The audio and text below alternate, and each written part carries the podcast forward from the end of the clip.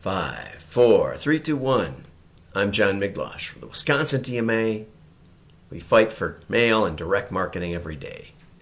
I'm up in Minneapolis today, and uh, so I have my backup formatter, and it uh, is nuts to play with. But we'll give it our best shot, and hopefully you'll enjoy the content that's a little varied today. So let's get over to the news, and we're going to start with a political ad from a Minneapolis mayoral candidate, and um, this was from a collection of video campaigns of, uh, of campaign commercials that were so crazy that you might want to vote for them. I'm not sure that's the case in this in this one, but let's go play it.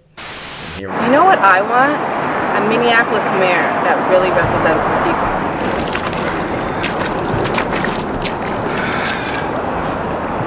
I am cool with making $100,000 a year. I will not take money from the developers. I will not take money from the political angle. I will not even go to the strip clubs anymore.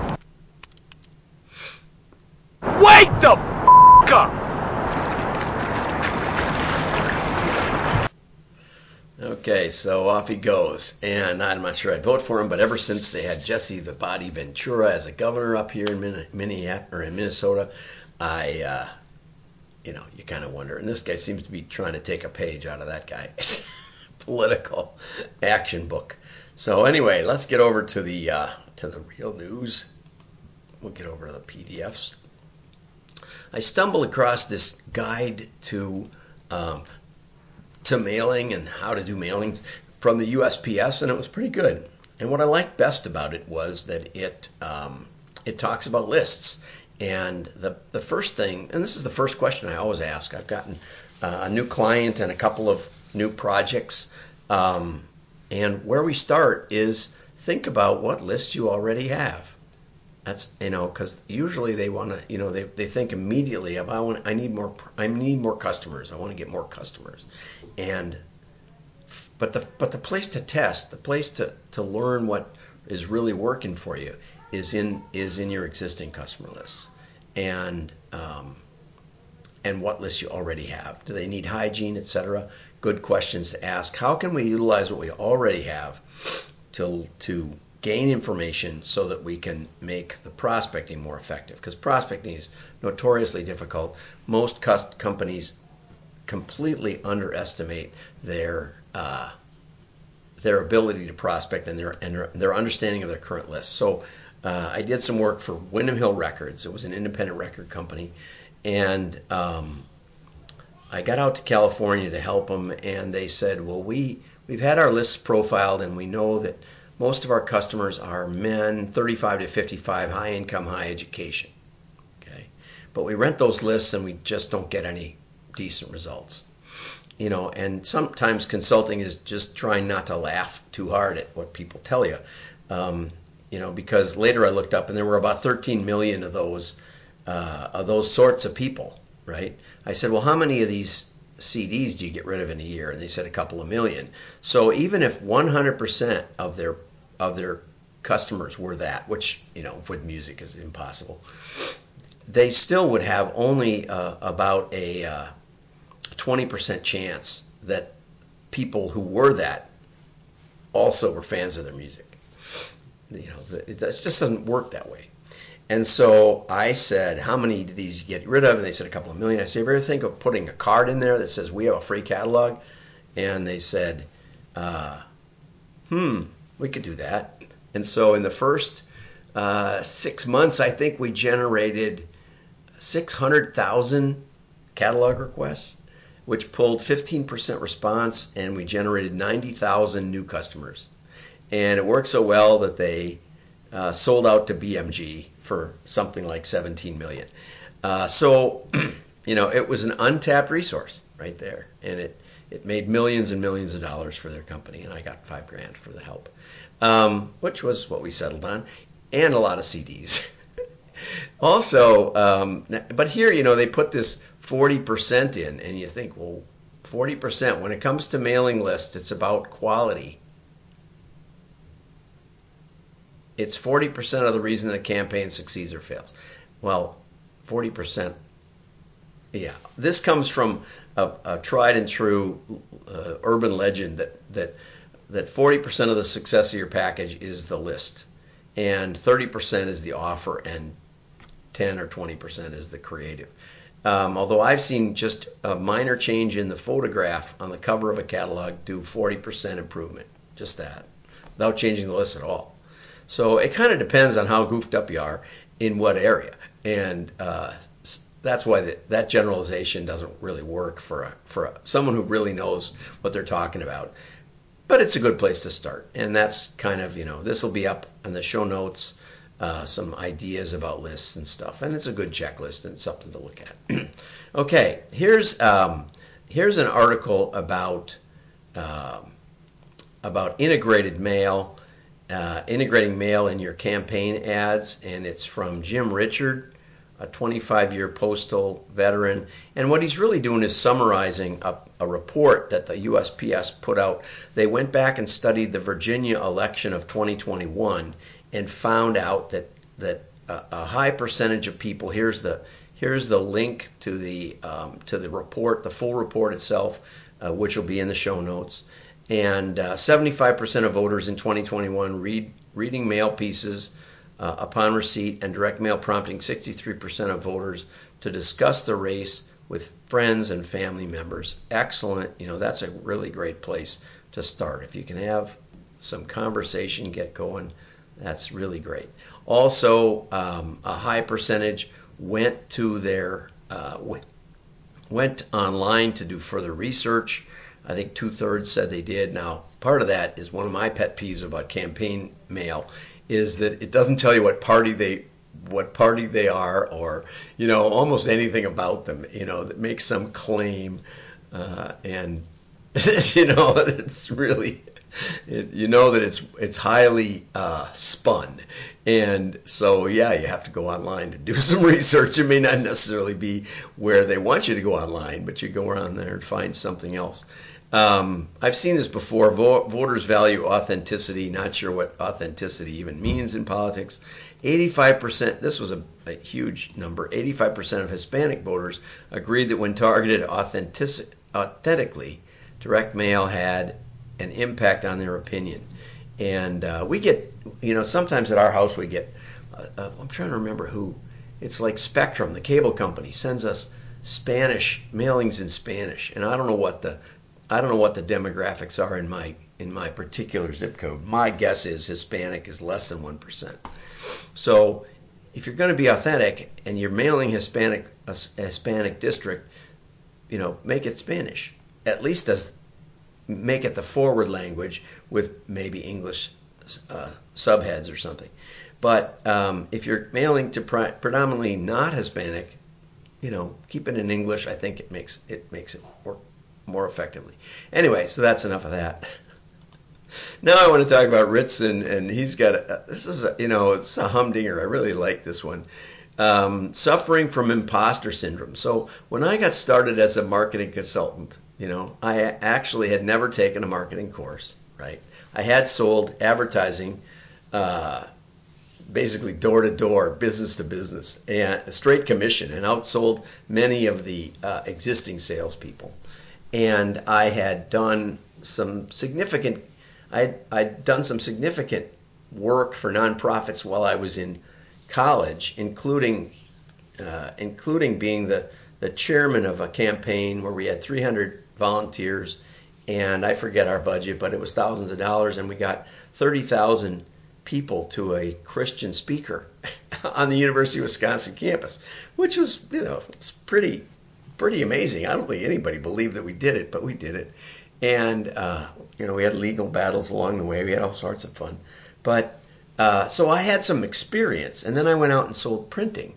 Um, so I had print experience, and then I worked for a distributing company, and I set up their telesales, uh, and where outbound, where we would call customers, and um, and then we programmed a new ERP system for their for their company. Uh, so I had computers, I had I had telesales, I had straight commission business to business sales, I had some advertising and marketing. I had some graphic design. I designed all their brochures and things, and designed a lot of things, materials when I sold printing. So Vic Hunter, God bless him, hired me. And after a couple of months, he said, "You know, I think I greatly overestimated your your qualifications."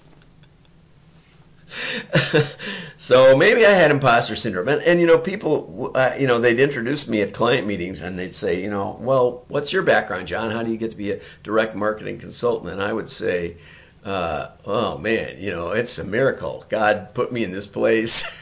And I have no business being a marketing consultant, which I'm sure inspires confidence in your clients.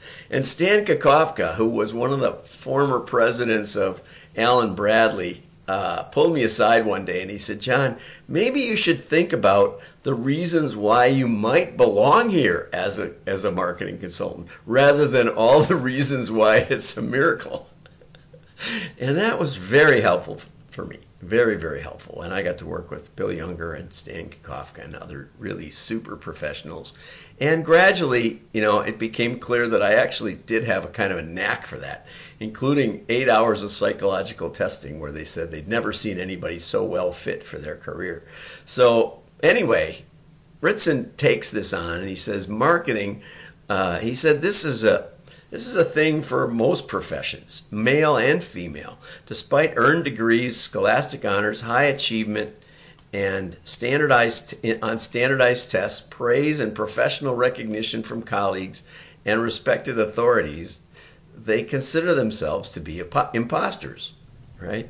I remember talking to my advisor in grad school, and he said, you know, that he, he wasn't sure that he was a really great philosopher, but, you know, eventually when he got his PhD, I think, or no, he got tenure. I think it was when he got tenure at the University of Wisconsin. He finally decided in his own head, yeah, I must be pretty good at this, or they wouldn't keep me around. But you know, like you said, it's in every profession.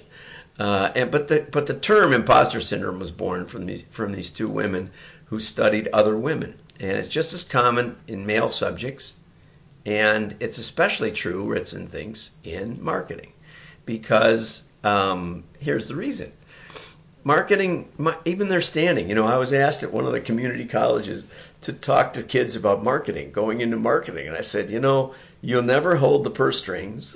you'll always be begging for money from the CFO and the CEO. And it's, you know, you just, you never, and you never get to be, almost never get to be president of a company, at least the one you're working for, um, because they don't think you can run stuff. They think you're flaky. And, uh, and there's a lot of truth to that. Microsoft's Microsoft's CMO Chris Capossela said in order to make marketing more successful at Microsoft, he first had to aggressively promote marketing's role. You have to get over imposter syndrome, he noted, and say, no, marketing sits right next to sales. It's a peer to sales, to engineering, to finance. It's not second to them. And I think about a book in David Ogilvy's book, Confessions of an Ad Man, which sounds a little like imposter syndrome, because he had, you know, he was he he, worked as a as a in a in a one of the five star or whatever restaurants in Paris, and he, he's from Scotland, and I don't think he had a lot of a lot of uh, culinary training, and then he went to work in the Amish tobacco fields or something in Pennsylvania, and then he went to work for George Gallup and learned about the power of s- statistics and uh, what you could learn. And somehow along the way with Gallup, I think, learned about the power of direct marketing and testing, and and went on to build one of the great agencies of all time. But but in Confessions of an Ad Man, he talks about um, he did the the Hathaway shirt ad, the famous Hathaway shirt ad, where on the way to the photography shoot, he stopped at a pharmacy to pick something up and he bought an eye patch. And they put the eye patch on the model for Hathaway shirts, and it was just a super attention getting little device. And then he said, he he took Hathaway shirts from 10 million to 50 million or something in just a few like a year, and then a financier bought it from Hathaway's who's ha- who'd been running it for 50 years or something, and in a year in a in a year. uh, he bought it for let's say 50 million and he sold it for like 100 million. And so the finance guy so doubled his revenue doing absolutely nothing but using the eye patch that david ogilvy had done you know and david ogilvy probably made you know a million out of the whole thing and uh, most of that went to ad costs. So uh, you know even david ogilvy pointed out first that you know the, the the ad syndrome just in the title of his book and secondly that the finance guy ended up making way more money. Did he begrudge that? He said not really but know he knows that he was responsible for that. So marketing's tenuous position in many companies undermines marketers and their confidence. And i would say that is absolutely right. But after you change the valuation of a few companies and you do then you do it over and over and over i think 17 times i've i've dramatically multiplied the valuation of a company with marketing. And oftentimes with the unseen uh, resources that their customer list might provide or some other way that they can generate uh, a marketing explosion. We did that with Adobe, with a division of Adobe, took them from, from 25 million to 50 million in about six months and increased the revenue per piece and the profit per piece. So after a while, you realize that marketing deserves a place. Now, will they get one? They get one if you prove that it's the marketing and its causal force. And that's what direct marketing is about. Direct, in direct marketing, we don't just run a campaign and see the, and see that things went up. We keep the old campaign. We compare the control against the new test, and we look for the incremental boost in revenue. And so when you do that, if you're a marketing if you're a marketing executive and you feel like you're not getting the credit, you need to get somebody, you need to get some help in setting up field valid experiments. Work with your CFO. Say, what would it take to prove this? You know, when we, we when we worked with Cabela's, we brought in a new statistical uh, machine learning concept there. And they told me that the very first mailing, we made them $2.4 million more than they had estimated they were going to make. Is that valid? No, they said no. And the CFO said, well, that's not a valid test because he knew something about it, and, I, and, he was right. And so we did another test, and we and we we you we could recreate their methodology, and so we used their methodology, and we did it in the in the very in the very tail end of the no, in the very beginning of the fish of the hunting season, I think. Whatever we did, we did it in a place where their methodology actually would work as well as it's going to work. And we still ended up beating their profit per piece by 75% incremental lift. Well, then they believed me, but uh, then their IT people said they could do the same thing for less. So they, so I got fired.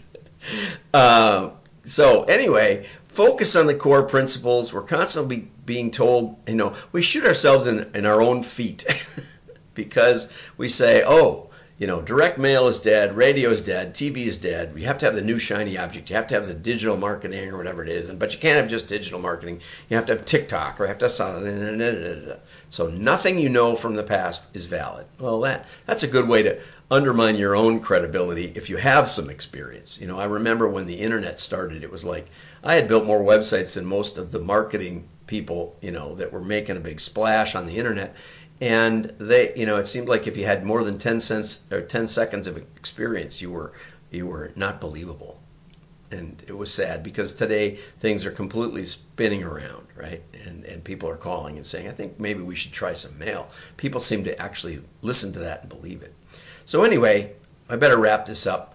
Uh, it's a really really wor- it's it's really worth reading uh, uh, Ritson says take some professional training. You'll find out that you'll find out that you may not be great, but everyone else is much worse. You know, I, I, I did have the have the honor of, of teaching in Bob Stone and Martin Baier's uh, direct marketing certification course out in University of Kansas uh, or University of Missouri KC, and I also took the class and I didn't do the highest on the final exam, but I got third. But our but our case study won, and so I was the valedictorian of the class, and so I found out that yes, in fact, I do know what I'm talking about. Um, but also, you'll find out that everybody else is not that good. We work in a very imprecise field. Marketing is trying to predict the future. Finance, they, they can be very cocky because they're just sorting out the, the, the future. They're counting the dead bodies. We're trying to figure out what the next strategy is for the next battle, and that is infinitely more difficult. So go easy on yourself. Doing basic marketing, you can add enormous value, as I said. Change the valuation of the company. I'm pretty sure most plumbers don't get imposter syndrome because at the end of the day, they do the basics well and they clock off at 5 p.m. Marketing isn't rocket science, it's not even science. Do the best you can, work hard, and don't be so hard on yourself. It may be, but it may be science if you do direct marketing. So join the WDMA, help support our cause. Have a great day. Like and share. Your friends will know you're smart. Bye bye. Oops.